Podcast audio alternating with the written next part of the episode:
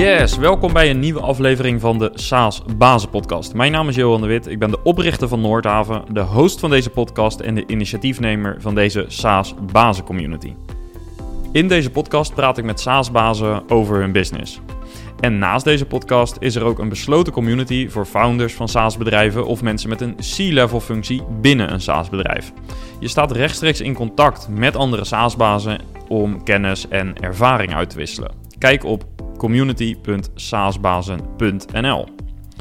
En vandaag praat ik met Frank Hamerlink. Hij is de CEO van Trustbuilder. Het bedrijf ontwikkelt IM-oplossingen en in deze aflevering vertelt Frank wat dit precies inhoudt. Het is een aflevering die een inkijkje geeft in de wereld van digitale ecosystemen. Want met hun softwareoplossingen helpen ze retailbanken om eindgebruikers toegang te geven tot meer services. En dit klinkt nu misschien nog wat abstract, maar in deze aflevering legt Frank precies uit wat het is en hoe dat werkt. Maar we praten ook over andere onderwerpen, zoals bijvoorbeeld het zaken doen in Azië, waar Frank ervaring heeft opgedaan in Singapore. Hij legt uit waarom we in Europa moeten kijken naar Azië als het gaat om internationale ambities, ook als je een SaaS-bedrijf hebt. Uh, we praten daarnaast ook over zijn rol als CEO, als SaaS-baas. Um, zo werd hij in uh, januari 2020 aangesteld als CEO. Eh, dat is op het moment van opnemen dus ruim een half jaar. En in die maanden heeft hij gewerkt aan het veranderen van een denkwijze in het team. De technologie die hij aantrof, aantrof was veelbelovend. Maar er was een denkomslag nodig in het positioneren en in het verkopen van het product. En in deze podcast vertelt hij hoe hij dit gedaan heeft. Kortom, een aflevering boordevol relevante en praktische inzichten. Heel veel plezier.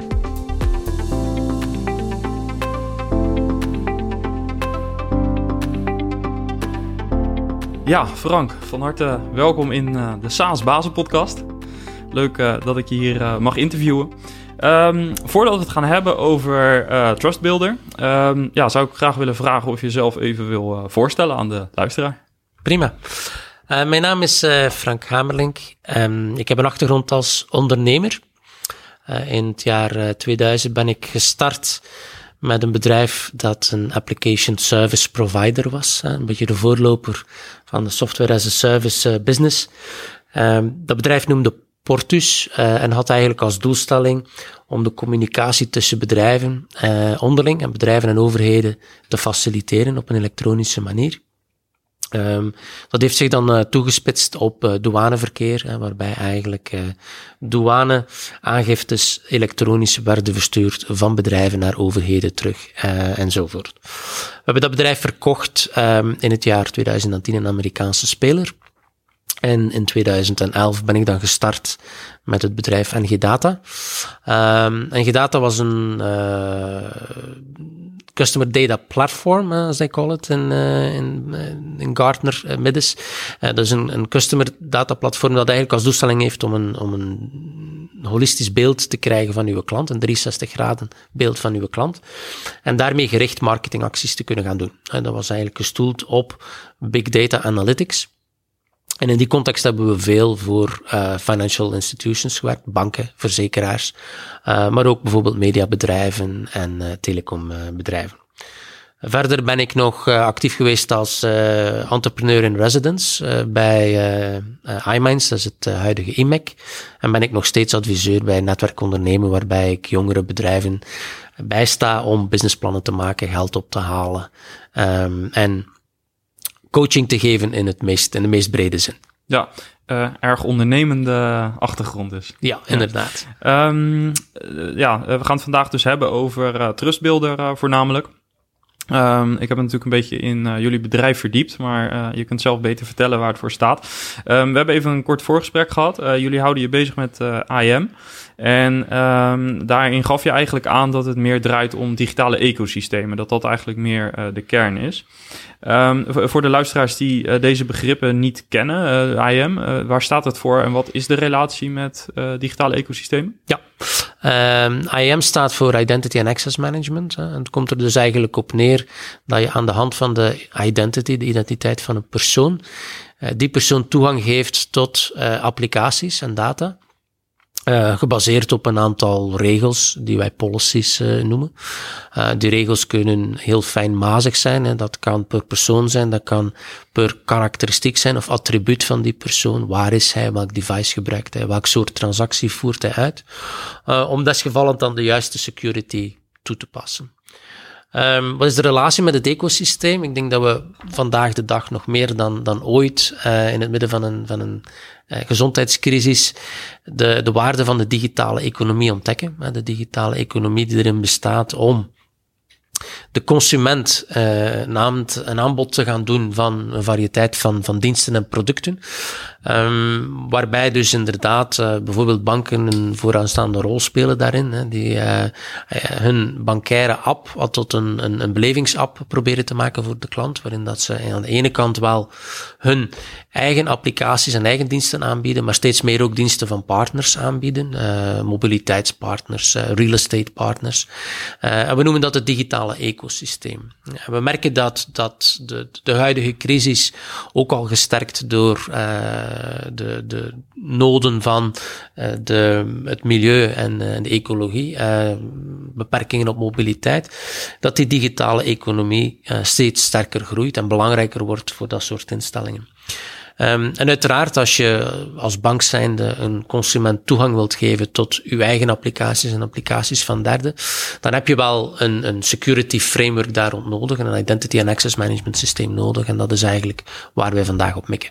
Ja, dus als we dat concreet vertalen naar een uh, casus, dan is het zo dat een uh, bank die heeft een, uh, een mobiele applicatie. En normaal gesproken kunnen gebruikers daarin hun bankzaken regelen. Maar door te koppelen aan een ecosysteem, wat jullie dus faciliteren, kan de gebruiker van de applicatie toegang krijgen tot andere systemen. En jullie voorzien dus in het stukje techniek, de, de security, de authenticatie, om dat mogelijk te maken. Dat klopt. Hè. Dus een gebruiker die komt uh, in het, die authenticeert zich uh, aan het ecosysteem van de bank um, door middel van een, een verschillende technieken die mogelijk zijn. Hè. Dus uh, dat kan via een IDP gaan, dat kan via een digipass gaan, username, password, you name it. Um, maar eenmaal hij binnen is in dat ecosysteem, hè, dus in de bankaire app, dan heeft hij toegang tot de bankaire applicaties en ook de applicaties van die partners. En dat is gebaseerd op een trustrelatie hè, tussen de bank en die partners, waardoor dat de klant uh, zich niet verder moet gaan authenticeren. Dus hij is gekend door de bank en hij moet niet bijkomend hè, zich uh, kenbaar maken naar bijvoorbeeld de spoorweg dienstenleverancier om daar een ticket te kopen, omdat het al gekend is. Hij is al gekend uh, bij de bank. Ja. ja. Dus dat, dat noemt men single sign-on, uh, waardoor dat het gebruiksgemak natuurlijk voor die consument uh, interessant is. En waarbij ook via ons systeem bepaalde karakteristieken van die consument, mits toestemming van die consument, kunnen doorgegeven worden aan de NMBS. waardoor dat dus bijkomende informatie niet telkens opnieuw moet worden ingegeven. Ja, dus zou je kunnen zeggen dat de IM-technologie het middel is en uiteindelijk het doel voor uh, jullie klant, bijvoorbeeld een bank of verzekeraar, om uh, sneller toegang te hebben tot uh, overige services op, die, op dat ja. ecosysteem? Ja. kun je voorbeelden noemen van een, een case die jullie hebben bij een, een klant, die, wat jullie hebben gerealiseerd? Ja, um, een, uh, een, Vlaamse bank, uh, de KBC-bank, heeft eigenlijk uh, aan de ene kant de mogelijkheid aan de klanten, aan hun eindklanten, om zich kenbaar te maken door verschillende, aan de hand van verschillende technieken. dat kan dus zijn via de KBC Authentication App. Dat kan zijn via een digipas en de bankkaart. Dat kan zijn via een IDP die in België It's Me is. in Nederland is dat bijvoorbeeld e-herkenning. E-herkenning of IDEN, ja. ja. Nederland heeft een aantal variëteiten. Ja. Um, en de klant kan eigenlijk zelf kiezen. Dus hij kan zichzelf kenbaar maken naar lang zijn keuze. Men noemt dat ook bring your own uh, authentication. Uh, dat is een eerste stap in het gebruiksgemak voor die eindklant. Eén keer dat hij binnenkomt, wordt dan, onafhankelijk van welke methodiek dat hij gebruikt heeft, wordt dan de security policy toegepast. En kan hij dus inderdaad overschrijvingen gaan doen, producten aankopen, um, zijn, zijn accountbalance gaan, uh, gaan checken. Maar ik kan bijvoorbeeld ook een ticket kopen bij uh, de NMBS, de Belgische Spoorwegen, uh, een parkeerplaats betalen bij Q-Park, een ehm, fiets uh, reserveren in het, uh, in het fietsenverhuurnetwerk uh, dat aangesloten is bij de KBC. Dus dat zijn allemaal diensten die daar bijkomend aanleunen, waardoor dat ja, de, de, de gebruiker daar een zekere gebruiksgemak natuurlijk heeft um, en al die diensten via die ene app kunnen bekomen worden. Ja. Ja, nu zag ik laatst in het nieuws volgens mij dat uh, deze bank ook uh, voetbalsamenvattingen aanbiedt via de app. Is dat ook een voorbeeld daarvan? Dat is ook een voorbeeld daarvan. Hè. Dus uh, de, de, de bank heeft duidelijk de, de doelstelling om daar een, een, een belevingsapp van te maken, meer dan een, juist een bankaire app. het is zelfs mogelijk dat je eigenlijk als niet-KBC-klant die app kunt gaan downloaden en kunt gaan gebruiken. want eenmaal dat je daar natuurlijk gebruik van maakt, dan begint de bank u te kennen en dan kan dan ook uh, desgevallend uh, die consument benaderd worden als een toekomstige klant voor KBC Bank. Ja. ja. Nu uh, ben ik benieuwd hoe de samenwerking met zo'n bank er bijvoorbeeld dan uitziet. Jullie bieden een stukje technologie, software, misschien ook een stukje implementatie. Ehm, maar eigenlijk help je ze met het transformeren van een businessmodel. zou je misschien zelfs kunnen zeggen. Hoe, hoe, ga, hoe gaat zo'n traject? Ja, ik denk dat is een zekere evolutie geweest hè, de voorbije maanden, waarbij ehm, initieel vooral uh, de nadruk lag op, op uh, de security uh, features van, van de software en het mogelijk maken om te kunnen aanloggen aan een bankaire omgeving. Ziet men mede door de, de coronacrisis en, en toch ook wel door het thought leadership dat we naar voren schuiven, dat het inderdaad ook mogelijkheden op, opent om nieuwe businessmodellen te gaan, te gaan aanboren. Um, en KBC is zo'n voorloper, maar er zijn andere banken in de markt die, die een zekere achterstand hebben en die zoeken naar een facilitator, om toch wel die, die stap te kunnen zetten om die digitale transformatie, want het kadert vaak in een digitale transformatie van de bank op verschillende domeinen, om die te gaan inzetten. En als dusdanig komen we ook meer en meer naast de, de IT-managers, komen we meer en meer in gesprek met de product-managers van uh, binnen een uh, bank of een verzekeraar. Uh, of het eigenlijk elk bedrijf dat een, grote community aan zich weet te koppelen. dat kan dus ook zijn sociale secretariaten, HR-bedrijven, die ook een dergelijke ambitie hebben om een community in eerste instantie te behouden, te gaan de loyaliteit en de klantentevredenheid te gaan, te gaan opdrijven en extra diensten te gaan verkopen via dat soort technieken. Ja, waarom ontwikkelen dat soort organisaties het niet zelf? Ja, er zijn verschillende redenen voor. Hè. Dus um, het is een stuk uh, time to market. Uh, Zo'n systeem bouwen kost, uh, kost geld. Hè. Dus dat is, dus, en tijd vooral. Um, ten tweede is het een zekere specialisatie en is het ook een, een, een steeds evoluerende uh, wereld. Hè. Dus er komen nieuwe standaarden, en er komen nieuwe service providers, er komen nieuwe IDP's. Dan is het makkelijker om je aan te koppelen aan een platform die uh, de verschillende mogelijkheden biedt, rond bijvoorbeeld e-erkenning, IDEN, uh, It's Me. Een goed voorbeeld van een dergelijke implementatie is uh, verzekeraar Allianz. We zijn gestart in België, we hebben daarna Nederland erbij geplukt. Um, in België zit het SME, in Nederland is het IDEN en e-erkenning. Wel, we hebben dat allemaal out of the box. Hè. Dus de time to market voor die bedrijven is, is enorm verkort. En naar gelang dat er meer service providers komen en IDP's komen in ons aanbod, wordt de mogelijkheid alleen maar rijker. En daar kunnen ze gewoon op meesurfen op die, op die evolutie van de software. Ja, en in principe gaat die groei uiteindelijk binnen het ecosysteem ook e- exponentieel. Want uiteindelijk, uh, hoe meer er toegevoegd worden, hoe meer combinaties en mogelijkheden er dan ook uh, ja, komen waarschijnlijk. Dat, dat klopt. Hè. Men heeft enerzijds het, het onderlinge, de onderlinge competitie tussen de verschillende banken, de verschillende verzekeraars, om zo ver mogelijk te gaan praten. Maar het is natuurlijk wel zo dat een, een bank geïnteresseerd is om de verzekeringen te kennen van een consument en dat een verzekeraar eventueel geïnteresseerd is in bankaire gegevens, dat maaltijdchecks en andere en eco-checks en dat soort dienstenleveranciers ook interessant zijn om te integreren in zo'n ecosysteem. En hoe meer bedrijven zich koppelen daaraan, hoe interessanter inderdaad dat het wordt om daarop mee te gaan uh, werken in plaats van dat op helemaal zelfstandige basis trachten uit te bouwen. Ja, Um, met deze aanpak uh, zal het ook voornamelijk strategische sales zijn. Want het zal niet zo zijn dat je alleen met de IT-manager zit en dat hij de keus maakt. Want er, zijn, er is ook heel veel business impact waar andere afdelingen waarschijnlijk ook iets van moeten, moeten weten. Ja, dat klopt. Hè. Dus um, het is inderdaad zo dat we, dat we initieel vooral met IT-managers uh, spraken en het vooral een kostenvraagstuk was. Hoe kan ik zo goedkoop mogelijk uh, die nood afdekken, die security nood uh, afdekken? Bijna noodzakelijk kwaad. En je moet niet eenmaal security hebben om dergelijke, om toegang te geven van klanten aan, aan, aan, digitale applicaties van de bank. Maar dat, dat we dat nu toch heel sterk zien dat het een enabler wordt voor nieuwe business en dat je dus inderdaad met andere geledingen van het bedrijf begint te praten, uh, die ook een, eh, een, een, business case beginnen maken, die, die ook aan de, aan de opbrengstenkant een return geeft. En dat maakt het uh, veel interessanter en, en makkelijker om, om zo'n gesprek aan te gaan. Ja, uh, kun je ons een inkijkje geven in zo'n gesprek? Want bij die bank is er dus een bepaalde interne urgentie. Ze zien dat ze moeten innoveren. Ze zien ook dat dit mogelijk de oplossing daarvoor uh, is. Um, hoe gaan dat soort gesprekken dan? moeten jullie ze heel erg meenemen op het gebied van kennis? Of leggen jullie een casus voor en kunnen ze het dan vertalen? hoe gaat dat in zijn werk? Ja, we trachten altijd vanuit business cases en use cases te vertrekken, omdat dat het makkelijkst eh, het meest tastbaar is, het makkelijkst te begrijpen is voor, uh, voor een bank.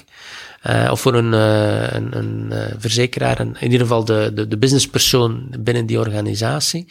Um, om dan eigenlijk de, de stap te zetten naar de complexiteit die dit met zich meebrengt naar de onderliggende applicaties waar in sommige gevallen uh, er helemaal niks is, of in andere gevallen een, een, een, eigen implementatie is, maar waarvan dat de, de, de, de rijkwijde onvoldoende is. Hè. Men is niet ge, die, die zaken zijn niet gebouwd om te integreren met, uh, met uh, externe service providers. waarbij men dan uiteindelijk wel tot het inzicht komt dat zo'n component eigenlijk, wat men vaak een cross-cutting component noemt, binnen een bankarchitectuur wordt.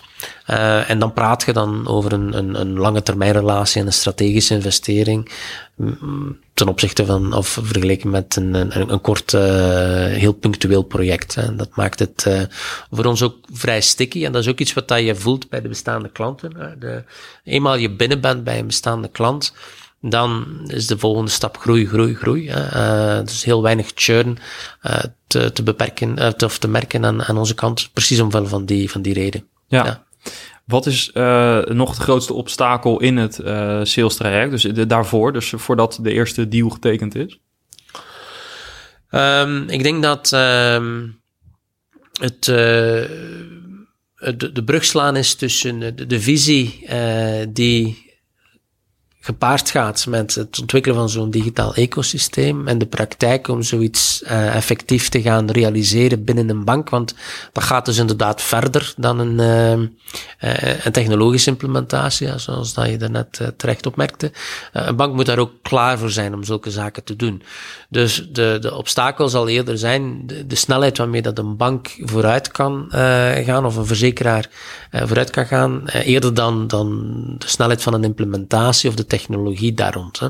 Men moet natuurlijk in staat zijn, als op het moment dat je uh, dergelijke uh, extra mogelijkheden biedt aan de consument om die dan ook ten gelde te maken. En dat is een, uh, ook een traject waarin dat we de klant meestal bij de hand nemen. En om die reden dan vaak use case per use case en provider per, per provider gaan toevoegen, eerder dan een uh, Big Bang approach. Ja, en zeker ook in deze tijd nu de ontwikkelingen zo snel gaan dat ze misschien ook niet uh, jaren vooruit kunnen kijken en ook vertrouwen op jullie expertise daarin. Klopt. Ja. Kan, kan ik me zo voorstellen. Ja, klopt. Hè. We hebben inderdaad uh, ondertussen toch een aantal van die trajecten gedaan en we merken heel goed dat, dat men niet alleen guidance zoekt te op technologievlak, maar een stukje ook van uh, hoe breng ik nu zoiets uh, in een contained vorm naar de markt eigenlijk? Ja. ja. Um, als jullie uh, dan aan tafel zitten met bijvoorbeeld de bank, als we die even als uitgangspunt nemen, wat voor, met welke personen, welke functies hebben zij? Waar, waar praten jullie mee? Ik denk, uh, dus de, de, IT-manager blijft uh, toch wel een, een, de meest belangrijke gesprekspartner, omdat die uh, vaak de keuze zal maken welke technologie gaat gebruikt worden. Um, degene die de nood detecteert en de requirements definieert, is, is vaak de product manager, digital channel manager. dus iemand die meer aan de businesskant zit van de, van de organisatie. En dat zijn onze twee gesprekspartners. Neemt die laatste ook meestal het initiatief? Um, meer en meer. Hè. Dus uh, meer en meer zie je dat uh, de, de vraag daar uh, inderdaad ontstaat.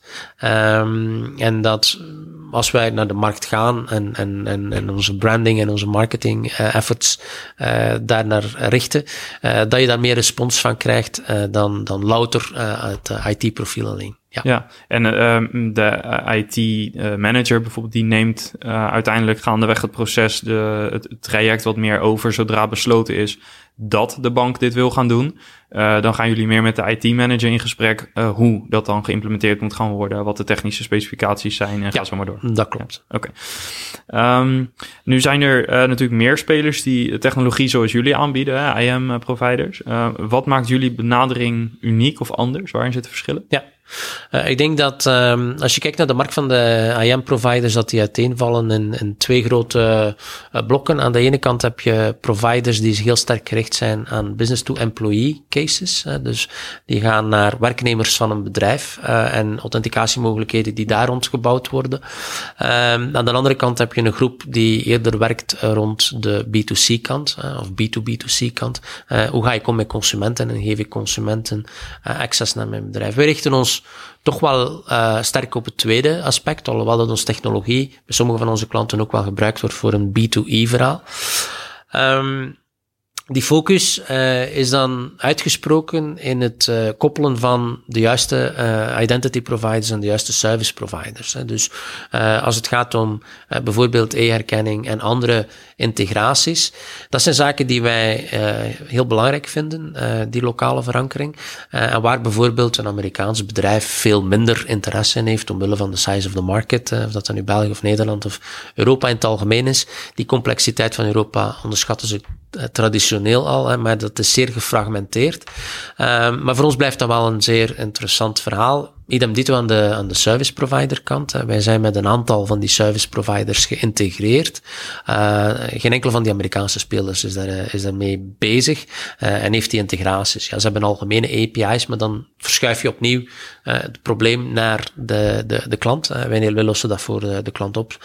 Als dusdanig zijn we een beetje meer turnkey solution in dat opzicht en is onze time to market en ons gebruiksgemak iets, wel veel voordeliger ten opzichte van die Amerikaanse spelers en dat is onze sweet spot. Ja, en jullie hebben dus ook meer kennis van de Europese markt, uh, waardoor je ook wat makkelijker kunt inschatten wat uh, de banken, de verzekeraars nodig hebben aan technologie om die eindgebruiker beter uh, te servicen. Ja, dat klopt. Die lokale kennis is belangrijk. Ook de benadering van privacy is net iets anders dan in, in de States. Iets, iets strenger. en daar spelen wij dan ook op in. Die kennis kunnen wij inderdaad te maken bij onze klanten. Ja, uh, jullie richten je met name dus op uh, het westen van Europa of zijn er ook, en, en Amerika volgens mij ook, want daar zijn jullie wel actief, als ik het goed begrepen heb. Ja, we hebben een Amerikaanse vestiging, we hebben een aantal Amerikaanse uh, klanten ook, maar de focus van het bedrijf ligt wel degelijk in, in, in Europa, in West-Europa, met name de België, Nederland, eh, de UK, Frankrijk, Duitsland, de Nordics. Uh, en in een tweede fase Oost-Europa en, en, en Zuid-Europa. Ja, en werken jullie dan ook nog met partners? Wij bouwen een partnerkanaal uit. Hè, dus we hebben vandaag uh, een aantal partners zoals Ernst Young, Capgemini. Uh, die partijen die, uh, die werken inderdaad uh, op een aantal van onze klanten als implementatiepartners. En we bouwen ook stelselmatig ook saleskanalen uit samen met, met onze partners. Ja. Uh, ja, je hebt eigenlijk uh, al laten doorschemeren dat jullie heel erg gericht zijn op de toekomst. Hè? Dus uh, het bouwen van digitale ecosystemen is daar denk ik een mooi voorbeeld van. Dat je niet meer sec op de tech over de technologie praat, maar meer ook over de business toepassing uh, en de business impact. Um, wat voor grote ontwikkelingen zie je in de komende jaren voor je als het gaat om ja, de digitale economie? Ja. Um, ik denk dat uh, in eerste instantie denk dat uh, vele bedrijven uh, die willen eigenlijk zo'n een, een, digitaal ecosysteem bouwen, hè, de klanten binden door een rijkheid van diensten aan te bieden. en die doen dat nu vanuit bedrijfscentric gedachtegoed, hè, dus ze gaan een ecosysteem zelf bouwen. Maar ik verwacht wel dat naar de toekomst toe een aantal van die ecosystemen met elkaar zullen geïntegreerd uh, worden. Uh, zullen natuurlijke partners zijn, die ook wel al ziet tussen uh, telecombedrijven en banken, travel agencies. uiteindelijk willen die allemaal voor een stuk de optimale dienstverlening geven naar, onze, naar hun klanten. En hoe breder dat, dat kan getrokken worden, hoe interessanter dat ze dat gaan vinden. Dus ik verwacht daar wel een integratie en wie weet ook een consolidatie van die, van die ecosystemen. Dat is een grote trend. Um, ik denk de tweede trend zal eerder aan de privacy kant zitten uh, en de kant van uh, de self-sovereign identity, waar je als eindklant, als individu, de rechten zal kunnen afdwingen om met uw identiteit bij, om even welke provider te kunnen gaan uh, integreren.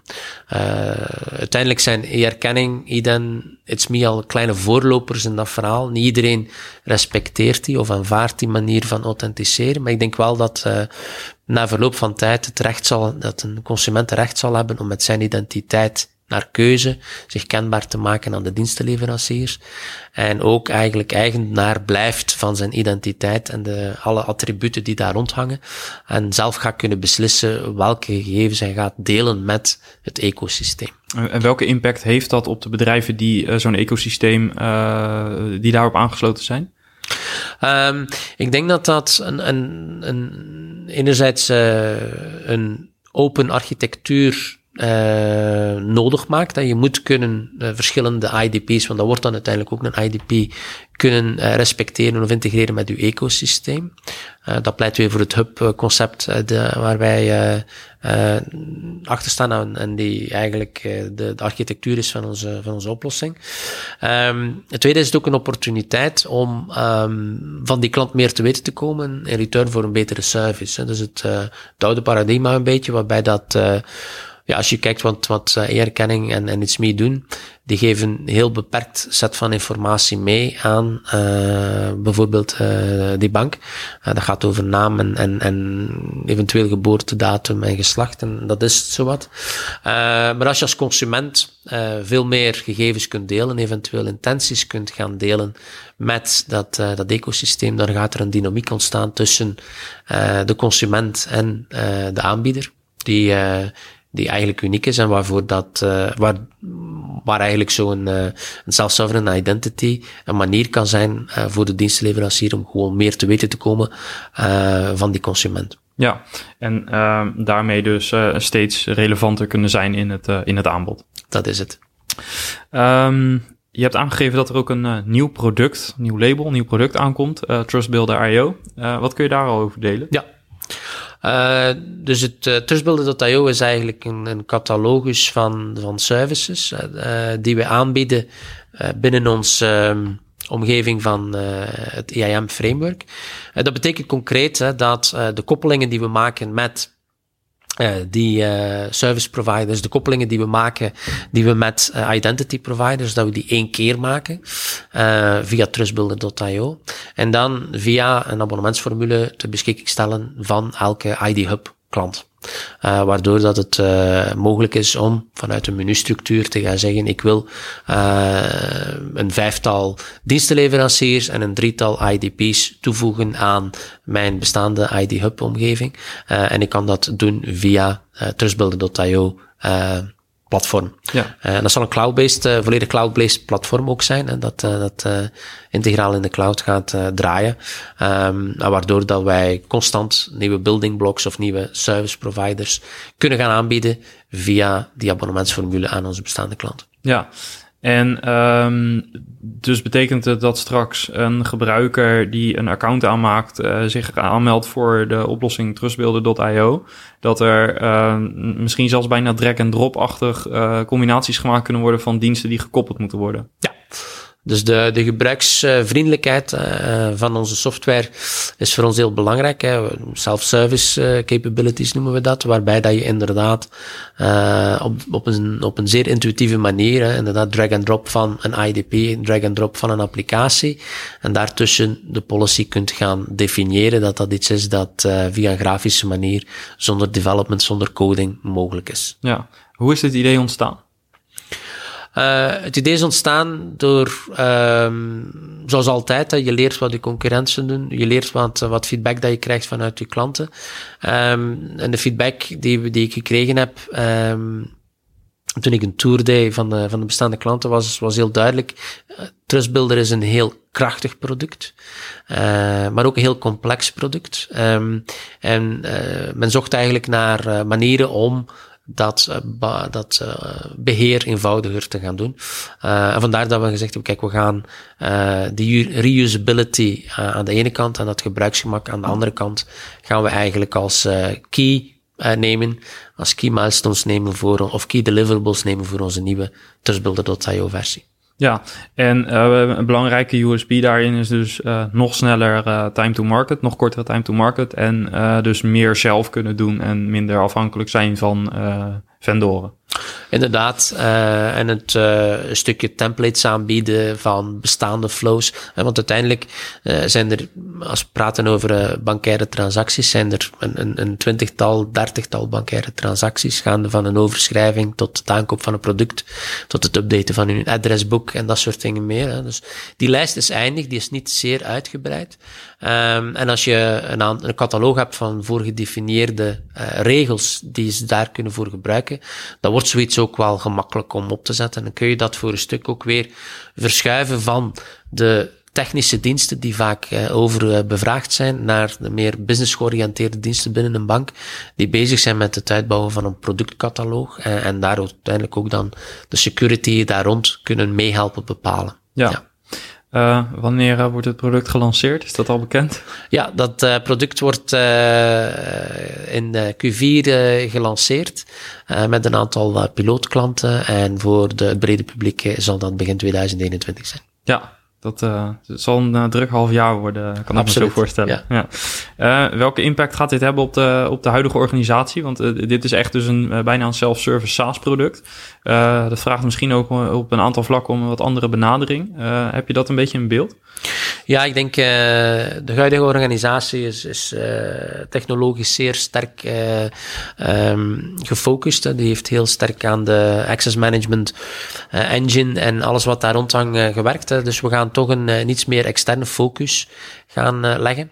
Um, dus er komen een aantal uh, productmanagers bij, die rond die thematiek gaan werken en die bijvoorbeeld rond mobility gaan werken, iemand anders rond real estate gaan werken, iemand anders rond travel, perhaps entertainment, om die zaken te gaan toevoegen aan het Trustbuilder.io platform. Ja, is dat ook een nieuwe manier van denken? Want ik kan me voorstellen, hè, het trustbeelden zoals je het omschreven is eigenlijk uh, behoorlijk technisch georiënteerd. Dus heel veel technische kennis.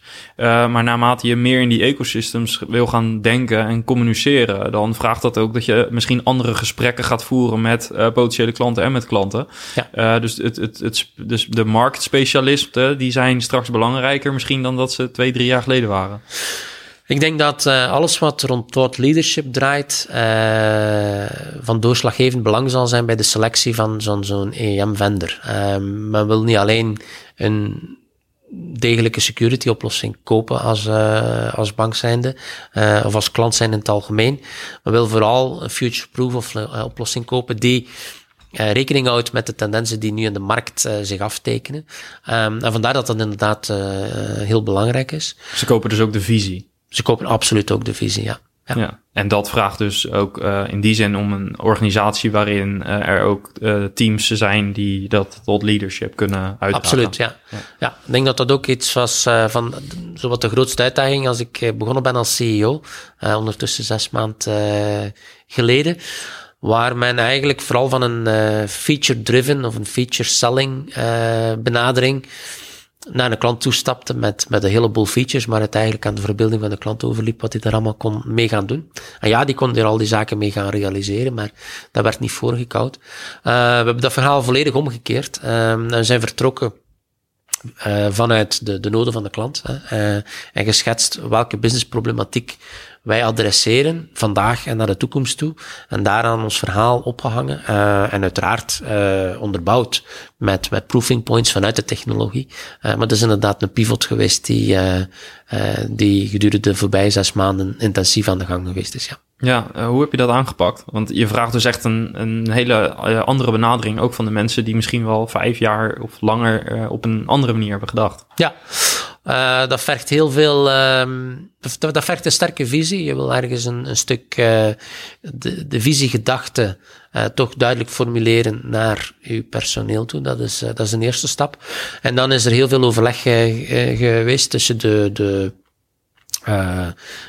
R&D-teams, de productteam, mezelf, um, intensief hebben gekeken naar wat doet de concurrentie, wat doen we zelf goed, wat doen we zelf niet goed, wat zeggen de klanten ons, uh, wat zijn de sterke punten, de zwakke punten, om daar de juiste product market fit uh, te vinden. Uh, ik ben een sterke believer in, in de theorie van de product market fit, waarin dat voor vele SaaS-bedrijven dat het meest kritische punt is om te schalen. het, is niet, het is relatief makkelijk om uh, software te bouwen en één, twee, drie klanten te vinden.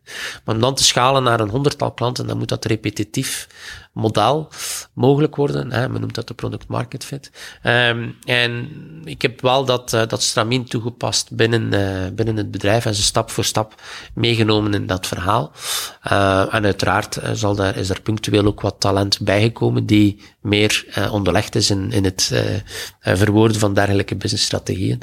maar dat is de, inderdaad de benadering in grote lijnen die ik, die ik gevolgd heb. Ja, interessant. Je hebt eigenlijk zelf al het bruggetje gemaakt naar een vast, uh, ik zou het bijna rubriek willen noemen in de podcast. Dat heet natuurlijk Saas Bazen podcast. En naast uh, ja, het feit dat ik dat interessant vind om de business goed te begrijpen, vind ik het ook wel leuk om te begrijpen van, nou, als je aan het roer staat van zo'n SaaS-bedrijf, softwarebedrijf, ehm, wat voor uitdagingen kom je dan allemaal tegen? Nou, je hebt de belangrijkste, denk ik, dus al benoemd in, in zo het eerste half jaar. Um, wat heeft je het meest verrast in de afgelopen zeg maar even zeven, acht maanden? Um, ik denk de, het potentieel dat, uh, dat uh, binnen Trustbuilder aanwezig is. uiteindelijk uh, kom je terecht in een organisatie die 25 betalende klanten heeft. Voor een beginnend SaaS-bedrijf is dat eigenlijk vrij goed. Met sterke merken. Um, ING is klant, KBC is klant, Argenta, Allianz. Dus een, een pak logo's die, die toch wel wat waard zijn. Um, dat heeft mij positief verrast en ook een stukje negatief, omdat we hebben niet alle mogelijkheden daaruit benut. Dus dat is een opportuniteit nu voor mezelf uh, om met uh, die bedrijven die inderdaad dat thought leadership verder uit te bouwen en ze mee te nemen in dat verhaal. Um, ik denk dat dat een... Um, uh, de, de, beetje de, de grootste verrassing is. En uiteindelijk is het ook wel zo dat uh, de IAM-wereld, uh, want het is een wereld die ik voordien niet zo heel goed kende, dat die boeiender is dan dat ik oorspronkelijk had gedacht. Dus, en wat maakt het boeiend? Wel, het feit dat je daar inderdaad um, een bruggetje kan maken naar die strategische denkoefening waarmee vele bedrijven bezig zijn rond die digitale transformatie, uh, rond het, uh, de customer loyalty en hoe kan ik klanten aan mij binden. Uh, en dat je daar eigenlijk, ja, je hebt een, een, een security framework nodig die die, die trust mogelijk maakt. Um, en een van de zaken die we onder de loep genomen hebben is de naam Trustbuilder, omdat dat omdat we gewoon alles in vraag gesteld hebben. Maar we zijn tot de constatatie gekomen dat dat eigenlijk uh, een zeer dankbare naam is, omdat het is wat we doen. We, bouwen trust, we enablen trust tussen verschillende partijen en dat is nodig om zo'n ecosysteem uh, te kunnen laten groeien. Ja, dus uh, nou ja, dat lijkt me een uh, positieve verrassing. Ik spreek ook wel eens ondernemers die ook negatieve, ook, ook zul je misschien wat negatieve verrassingen hebben gehad, maar het feit dat deze het meest top of mind is, is denk ik veelzeggend. Um, als het gaat om je leiderschap, je hebt al aangegeven, nou, uh, een van de belangrijkste dingen die ik in de organisatie uh, moest of wilde brengen, is dus het stukje visie. Um, ja. En uh, op de, de mensen op een andere manier te laten kijken naar de, de, techniek of naar de oplossing eigenlijk. Um, hoe zou je je eigen leiderschapsstijl omschrijven? Ja, um, ik ben qua insight-analyse ben ik uh, rood-blauw. Uh, als die kleuren nu iets zeggen, dat betekent dat ik eigenlijk uh, tussen een hervormer en een beslissingsnemer balanceer.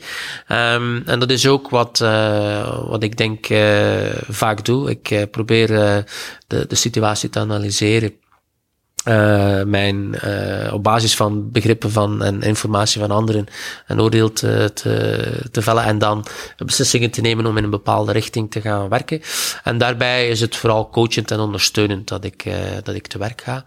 Uh, dat is altijd zo geweest, bedrijven die ik in het verleden gedaan heb, zeer zeker, omdat ik daar eigenlijk helemaal aan de wieg ook de producten vormgegeven heb. Hier was er al een product als ik binnenkwam, dus ik moet ook wel ergens mee laten adviseren. Dus, maar het is een, een coachende uh, leiderstijl. En, en ja, ik tracht wel dat aspect uh, visie daarin te, te bouwen. Omdat men hier een, um, ja, heel sterk gedreven werd door opportuniteiten in het verleden. Hè. En dus uh, opportuniteit 1 van klant A, opportuniteit 2 van klant B. Uh, proberen we nu toch een, of hebben we nu toch een heel duidelijke roadmap uitgestippeld met een sterke visie daaromtrent. Um, en neem ik iedereen mee om, dat, om die roadmap te implementeren. Ja, bedoel je met het meegaan in de opportuniteit ook dat uh, als er een vraag kwam van een klant uh, die misschien een beetje afweek van de, uh, de initiële of de eigenlijke koers, dat er dan wat makkelijker in meegegaan en dat je daar nu juist wat meer probeert om te draaien. Dat je zelf de best practices ziet in de markt, dat je ziet wat er nodig is, wat, wat de markt nodig lijkt te hebben en dat je wat meer vanuit de eigen visie ontwikkelt. Klopt, het gaat om prioriteiten.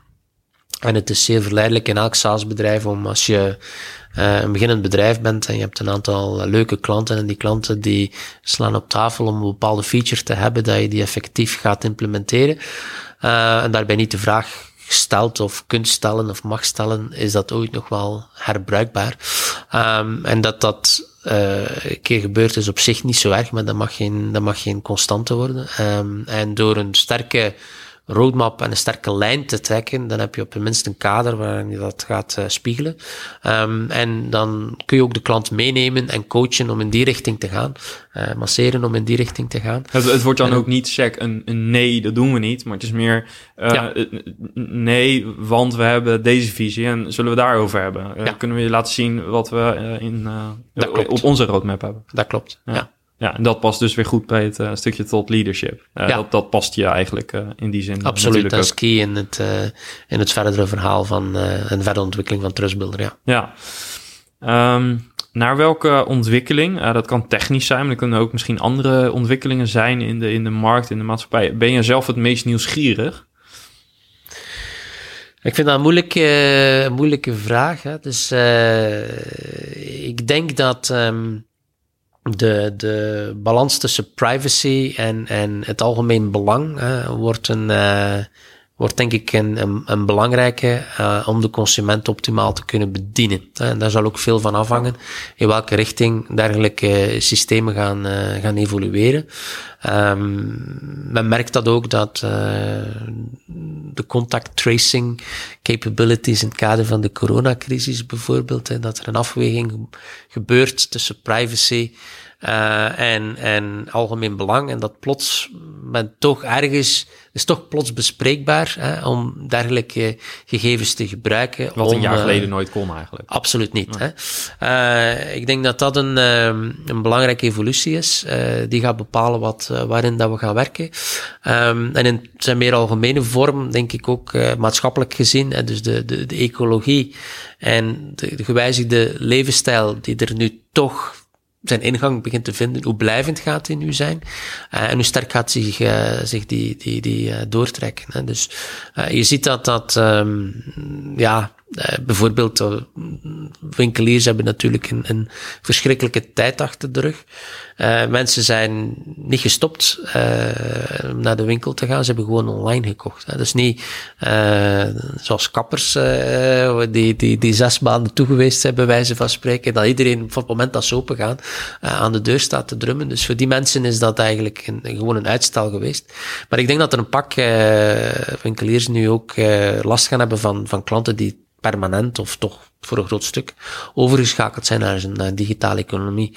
Um, en dat is natuurlijk uh, een trend die, die zich doorzet. misschien niet uh, zaligmakend is. Hè. Misschien ligt het heil wel niet volledig bij een digitale economie. Maar het geeft in ieder geval dat soort denkbeelden een, duw in de rug. Um, dat komt daar inderdaad bij dat het beter is voor het milieu, dat het uh, in sommige gevallen uh, meer keuze geeft aan de consument. Dus in de mate waarin dat zich dat doorzet, is wel iets wat, wat inderdaad um, belangrijk zal zijn voor de toekomst. Ja, en vanuit jullie business natuurlijk, hoe cru het misschien ook klinkt, maar natuurlijk wel ontzettend interessant om die ontwikkelingen te zien. Klopt. Uh, want, want het biedt natuurlijk wel weer mogelijkheden om ook wat meer aan, naar het ecosysteem te kijken. Ik kan me voorstellen dat een bank uh, ten opzichte van een jaar geleden nu denk ik ook anders naar zo'n ecosysteem. De urgentie neemt natuurlijk wel toe om ook uh, zichtbaar te zijn op de digitale platformen en om een klant ook de customer of ook de, ook de experience te geven die, die eigenlijk de modernere banken al hebben. Ja, ja het, is, het is duidelijk dat. Um als je kijkt naar de cijfers, dat uh, de, de, de verkoop uh, via agentschappen en online, dat dat uh, sowieso al een, een wedloop was die, die in het voordeel beslecht werd van het online verkopen. Maar nu nog veel meer natuurlijk. Hè. Um, veel meer urgentie bij uh, gekomen. Ja, dus uh, voor de banken is dit een, uh, is het een bevestiging dat dat online en dan in vele gevallen zelfs mobile first, dat dat een technologie is of een, of een strategie is die nu wel dankbaar, waarvan het dankbaar gebruikt gemaakt is door, tijdens deze crisis door de, door de consumenten en die klanten aan zich bindt. Hè. Dus het zal inderdaad allemaal een duwtje in de rug gegeven. En je ziet dat ook op de beurs. Hè. Dus alle techbedrijven ja. doen, het, doen het vrij goed, ondanks ondanks, uh, ondanks deze crisis. Ja, ja inderdaad een uh, interessante ontwikkeling. Al zou je zelf twee uur extra hebben op een dag. Wat zou je ermee doen? um, goh, ik denk, dat is een beetje een cliché antwoord, denk ik. Maar ik zou toch wel wat meer tijd willen hebben om te sporten. de, de, laatste tijd. Dus hobby's en gezin, denk ik, zijn belangrijk. Um, uh, sporten, uh, lezen. Daar oh, zou ik wel meer tijd uh, willen voor vrijmaken. Maar dat is, dat is een, een moeilijk verhaal nu in deze context. Ja. Kan ik me voorstellen. Wat voor sport doe je het liefst? Uh, ik, het makkelijkste doe ik aan, aan, aan, lopen, afstand lopen. Ehm, ik fiets ook heel graag, maar dat, dat vraagt al veel meer tijd, Kost meer in, tijd in, in, in, in, uw agenda. Dus uh, lopen is eigenlijk het makkelijkste eh, voor mij. En dat uh, geeft me ook al, dat maakt uh, mijn hoofd altijd een beetje vrij op moeilijke momenten. Ja, ja heerlijk. Ik ben ook absoluut fan. Ja, voor de mensen die luisteren, er draait een camera mee, maar voor de mensen die luisteren, we zitten hier natuurlijk sowieso op een mooie locatie. Ik ben hier nu een aantal keer geweest en ik vind het altijd wel bijzonder om hier te zijn. Voor jullie is het misschien inmiddels normaal. maar we zitten hier in een, ja, eigenlijk een stadion, een schitterend stadion overigens ook. Ja. Uh, en uh, ja, wat dat betreft, uh, het, het nodigt gewoon bijna uit om even naar beneden te lopen om een, een balletje te gaan trappen. dat zullen ze niet leuk vinden, maar het is wel ja, een mooie en bijzondere werkplek. Ja, ja het is eigenlijk het stadion van, van Gent en dat is een kopie eigenlijk van het stadion in de, de arena in, in, Amsterdam, veel kleiner. Ja. maar wel een stukje moderner nog. Ja. Dus het is, ja, het is zeker. jonger. Hè? Het is jonger dus, zeker ook hier, als, als je kijkt naar jullie kantoren en eigenlijk alle voorzieningen. Echt ja, schitterend. Dus ja. leuke en mooie, mooie werkplek. Um, je gaf net ook aan dat je leest. heb je een boekentip voor luisteraars? um, Wel, ik denk ehm, de enerzijds uh, heb gezegd, uh, product management en, en product uh, market fit is, is belangrijk. Dus ik heb daar een paar uh, alles wat Dan Olsen daar omschrijft is, is echt wel uh, de moeite waard. Mijn, dat is nu mijn derde SaaS-bedrijf en dat is het heikelpunt om van 50 naar 200, 500 mensen te gaan, is, is die product market fit. En om dat ook economisch ja. met een goed rendement te doen. Want je ziet ook dat als organisaties product market fit niet hebben, dan kunnen ze nog steeds wel wat gebruikersgroei hebben. Alleen als je custom acquisition kost veel te hoog worden en daarmee dus ook je payback period te lang wordt dan uh, heb je uiteindelijk geen duurzaam en ook geen schaalbaar model. Dan kun je wel misschien wat groeien, maar ja. echt schalen zit er dan niet in. Dat klopt en dat zie je wel vaker. Hè. Dus dat uh, binnen dat soort, uh, op dat moment, hè, dus stel je hebt een aantal klanten en, en, en je doet het vrij goed als, als, als start-up, dat dan de beslissing genomen wordt om, om een salesapparaat uit te bouwen en heel veel geld aan sales gegeven is, wordt, terwijl dat het, de onderbouw niet, niet klaar is. Hè. Dus dat men om het even wat tracht te verkopen, dat er geen duidelijke niet gedefinieerd is ehm, en ja, de focus ontbreekt en te lange lessen lukt dat niet. En dan heb je veel geld verbrand en heb je eigenlijk tijd verloren die, die anders optimaal kunnen, kon besteed worden. Ik denk ook... Um, als het dan gaat over uh, SaaS in het algemeen, um, wat we gemerkt hebben uh, bij Trustbuilder is dat nog, nog niet aan de orde, omdat we nog een Europese focus hebben. Uh, maar je ziet ook wel dat de wereld dus mondialer wordt en dat Azië um, toch wel een, een, een, belangrijke pol wordt. En ik heb het geluk gehad om daar zaken te doen, veel in Singapore uh, verbleven. Uh, en daar uh, heb ik een boekje gelezen van um, een, vorige, een voormalige UN Council member, Kishori um, Mabubani, en Has the West Lost It, is de titel. En het is a provocation. het is, een, denk ik, een, een kort boekje, um, maar waarbij dat eigenlijk de de, de, nieuwe wereldorde voor een stuk geschetst wordt. Hè. Um, ja, waar een aantal confronterende denkbeelden uitkomen. Um, maar waarin het dus ook heel duidelijk is dat uh, de markt in Southeast Asia een heel interessante markt is. Dus als je een product hebt dat zeer internationaal is, dan is het misschien toch makkelijker om eens naar die regio te kijken, ondanks het, de afstand en het tijdsverschil. Um, en dat in de weegschaal te leggen uh, ten opzichte van een, bijvoorbeeld een initiatief in de Verenigde Staten. Ja. Uh, wat meer klassiek is. Ja. Nu is Singapore denk ik nog redelijk uh, westers als het gaat om zeg maar het culturele verschil, zeg maar. Ehm, zegt dat goed? Ja. Ik denk het wel, hè? Ja. Um, als je wat meer naar China, Japan kijkt, dan zijn, worden de culturele verschillen natuurlijk wat groter, zie je altijd. hoe, hoe gaat, hoe, ja, wat zegt het boekje daarover? Of wat is jouw eigen ervaring of visie daarop? Um, om te beginnen is het natuurlijk zo, je hebt een aantal tech-hubs in de regio. Uh, Singapore is daar één van. Uh, Hongkong was daar één van. Dat is, en Shanghai. Dat zijn zo twee steden die nu toch wel een beetje onder druk staan. Uh, Seoul is daar ook een van. Um, en dan heb je een beetje verder uh, Australië, um, waar ook wel heel wat activiteiten is. Um, wat je ziet, wat je ziet in, die, in die regio's is dat er uh, een stukje minder legacy is, hè, dus meer greenfield. Ja. Wat maakt dat nieuwe technologieën sneller ingang vinden. Dat men toch wel open staat voor technologieën die in het buitenland ontwikkeld worden. Uh, en dat daar het, het, er altijd chauvinisme is, hè, dat daar zekere openheid is om met dergelijke technologieën uh, aan, de, aan de slag te gaan. En waar de, uh, de, de, de levensvisie en de, het optimisme onder bijvoorbeeld de jonge bevolking zeer groot is.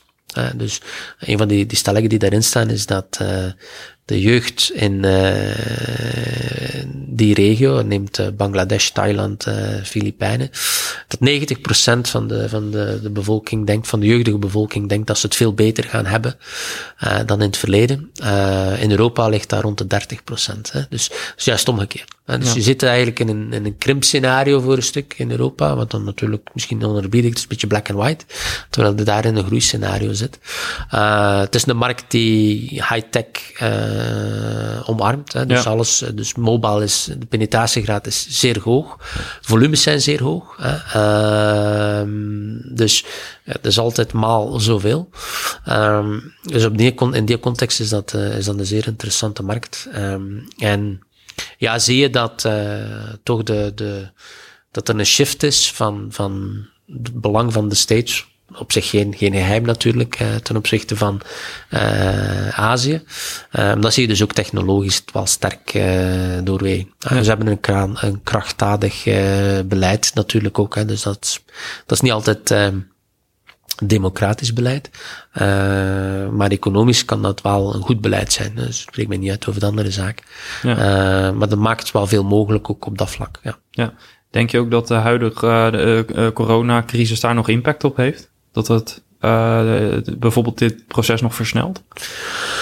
Um, ik denk dat het uh, een stukje tweeërlei is. Hè. Er is best wel een spiegel voorgehouden dat er uh, te weinig geïnvesteerd wordt in eigenlijk eigen middelen. Hè. Alles moet van, van mondkapjes of mondmaskers toe, moet vanuit, vanuit China komen. Dus we zijn echt aan de ene kant zeer afhankelijk. Hè. We zitten met alle technologieën die rond telecom draaien, zijn bijna ook allemaal Chinese technologieën. Um, dus dat is een stukje een wake-up call. Hè. Dus denk ik wel dat er een inhaalbeweging gaat doen. jammer is dan natuurlijk dat dan in het innovatie, in het pact, herstelpact, dat uh, onlangs afgesloten is in, in Europa, dat innovatie minder middelen krijgt dan voorzien. Ja. Uh, wat eigenlijk een gevaarlijke evolutie is. Uh, dat is. Dat is zeer zeker zo. Um, en dat merk je ook dat een Chinese student of een Indische student die wil niet meer automatisch naar Europa of naar de States. Die, um, de omgekeerde richting is ook denkbaar. Ik heb uh, uh, in mijn vorige, in, bij Engedata, mijn vorig bedrijf, mensen gehad die in New York aan het werk waren bij Samsung en die uh, een job zochten in Singapore bij Engedata. Ja, die terug wouden naar Azië, omdat de levensstandaard gaat naar omhoog. Er is een relatief politieke stabiliteit. Uh, er is veel mogelijkheden om innovatie te gaan doen. Um, en ja, dat uh, leidt allemaal tot een, uh, tot eigenlijk een, een aantrekkelijk, een aantrekkelijke omgeving voor talent om zich te ontplooien. Ja, ja. en dus voor SaaS-bedrijven die internationaal willen, belangrijk om die regio zeer serieus te nemen. Ja, ja, ja, ik denk het wel. Uh, denk heel waardevol uh, om uh, dat genoemd te hebben. Um, tot slot, vraag graag aan iedere SaaS-baas die ik interview. Um, heb je tot slot een, een, een tip? dat kan bijvoorbeeld inderdaad een boek zijn, die heb je al genoemd. Een docu, een quote, een ervaring die je zelf hebt. iets wat je nog wilt delen? Ja.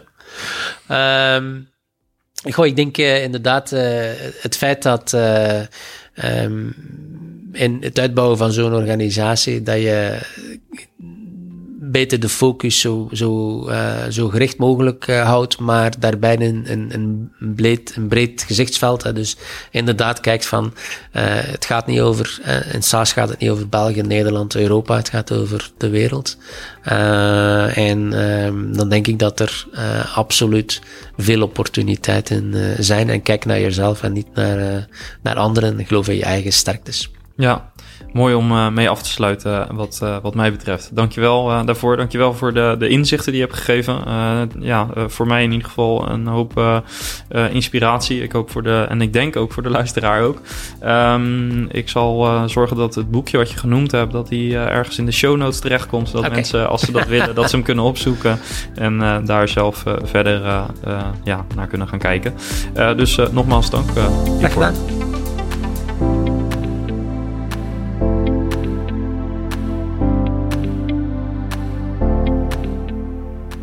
Yes, en weer een heel interessant gesprek. Frank was mijn eerste gast die het thema Azië heeft aangesneden.